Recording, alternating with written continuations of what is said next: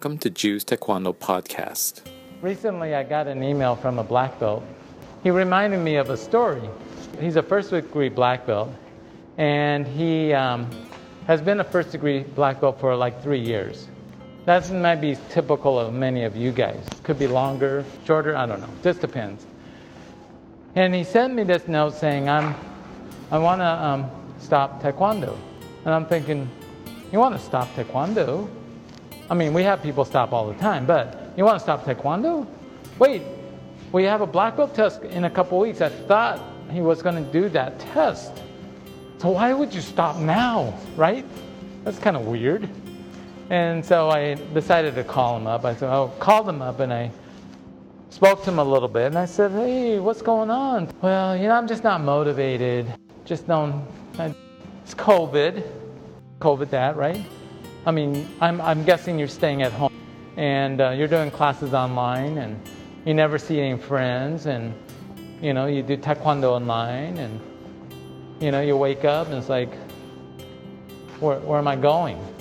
Just bored or something, right? Just not motivated. And I says, but, you know, that, that might be true.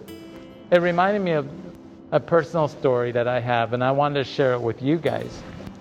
You see, I started Taekwondo um, around 1978.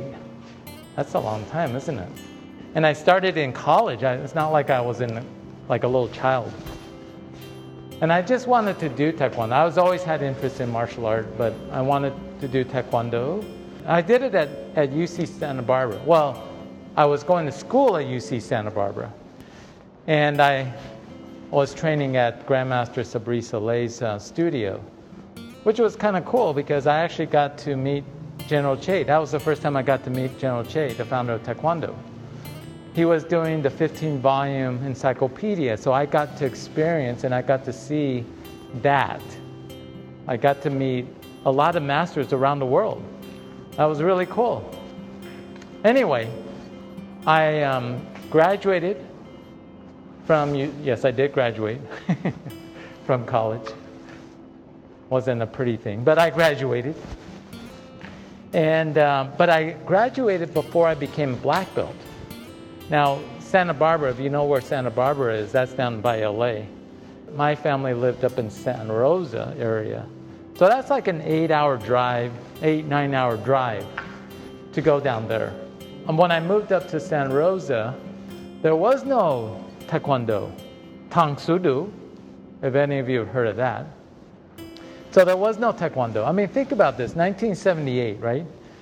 Taekwondo was um, named in 1955. 1966, ITF was formed. 1977, WTF was formed. I started in 1978, so it was fairly new. 1983, 84, not too much Taekwondo really. Anyway, six months later, I get a call from my instructor. And um, he goes, Gordon, you know, I was only a low life red belt, black stripe. You know how that is. You get no respect. Gordon. I said, Yes, sir. And he says, I want you to come and do your black belt test. And I says, But, sir, I haven't trained in six months. I forgot all of the patterns. I'm out of shape. And um, he says, No, don't worry, just come test. This is the thing you have to do. Oh, that's like, yeah, you got to know these patterns. Oh, yeah, these are the breaks you got to do. Oh, well, so forth and so forth, right? I said, Well, kind of hesitantly, right? I said, Yes, sir, I'll, I'll come and do the test. I personally, I didn't really care if I became a black belt, to, to be honest with you. It was not my life goal, you know. It's not like, oh, I got to be a black belt. It wasn't like a big deal. And I said, okay, yes, sir, I'm coming to do the test. So I go down there and I, down for the test. The test board was like eight of the highest ranking instructors in the United States. Grandmaster C.E. Sereff out of Colorado um, headed that. Um, Jun Suk Kim, Master Jun Suk Kim from New York, Master Grasso from Nevada. I mean, there was a lot of masters. I didn't even know some of these guys. That was like the worst test I ever had. I mean, I have, I would say a lot of my black belt tests was kind of bad, but that was the worst. And it was the worst because, remember, I hadn't been training. I forgot a lot of stuff. He told me, oh, we're just going to break like one board or something. Oh, oh yes, sir. They, they changed it up. They go, break the top, the cement brick. I was like, what? I've never done that before. they had me totally psyched out. You know, just totally. And, and a lot of times it's just a mental game, really. It's not that you don't have the ability, it's this mental thing. So I didn't do very well. I squeaked by, and I was like, I'm kind of like, wow, they're awfully nice to have given that to me. it's a first degree black belt. But that's a different story, right? Now, my point is this the point is that I made a choice at that time when my instructor called me up and says, I want you to test. I could have told him, no, I'm not going to do it. I, I haven't trained in a while. I'm out of shape. I forgot my patterns. No, I'm not going to do it. Oh, and on the other choices I do the test. I had two choices. 40 years later, I'm going to tell you that was pivotal. That choice was pivotal in my life. It may not seem that way at the time, remember, because it's not like a big deal. And we don't know what's going to happen in the future. But it was pivotal because if I didn't take that test, you and I would not be here today. Not at all. You might be training with someone else, I don't know. But you and I would not be here today had I not done that test. Why is that kind of important? You know, when I think about it, it's like that was an important moment in my life. And it's because of you, because of the students of Taekwondo. You know, one of the things I get from uh, some students is I'll, I get students that come up to me and says, Master Ju, I want to thank you for saving my life. And I'm like, what? What do you mean, save your life? I had a green belt come up to me and said, Master Ju, I want to thank you for save, helping me save my life this guy came at me with a knife and I was able to disarm him from the classes that you taught us. I was like, wow, that's awesome. You know how awesome that is? That is awesome. I had another um, person come up to me and says, Master Ju, I want to thank you for saving my life. And I said, oh, what did I do now? Because I don't think of saving people's life in that way. And he said, you know, a year ago, my um, doctor told me that I might not see a year from now. My health was so bad. And um, I said, Really? And he said, I need to get in shape.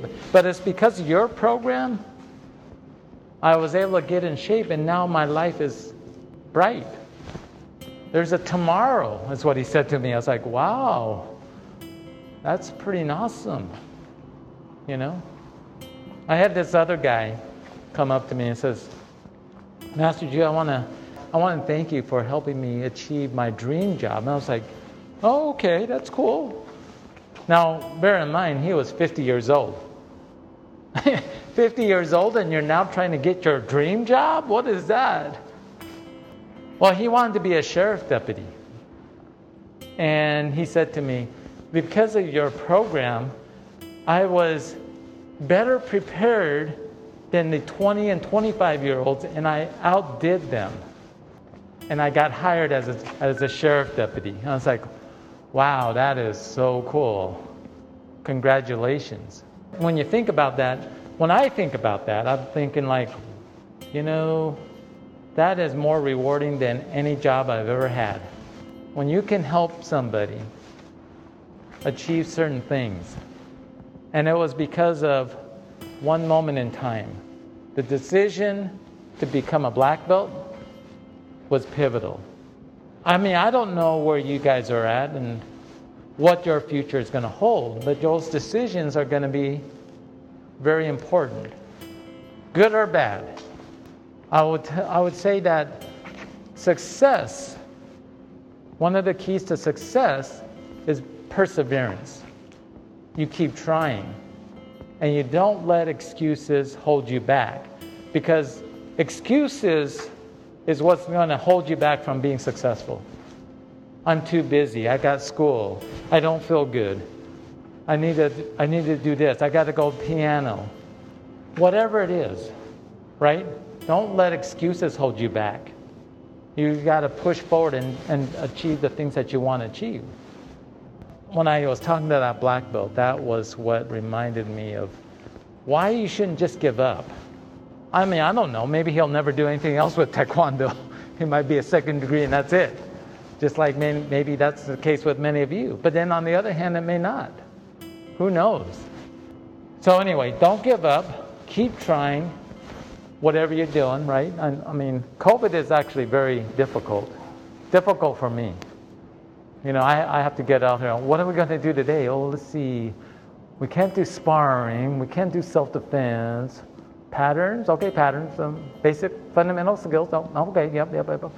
Maybe today uh, we'll do uh, 20 squat thrusts versus 10 squat thrusts. That'll be exciting. but it's just a blip, just a little, little hump. Don't, don't let anything hold you back, all right?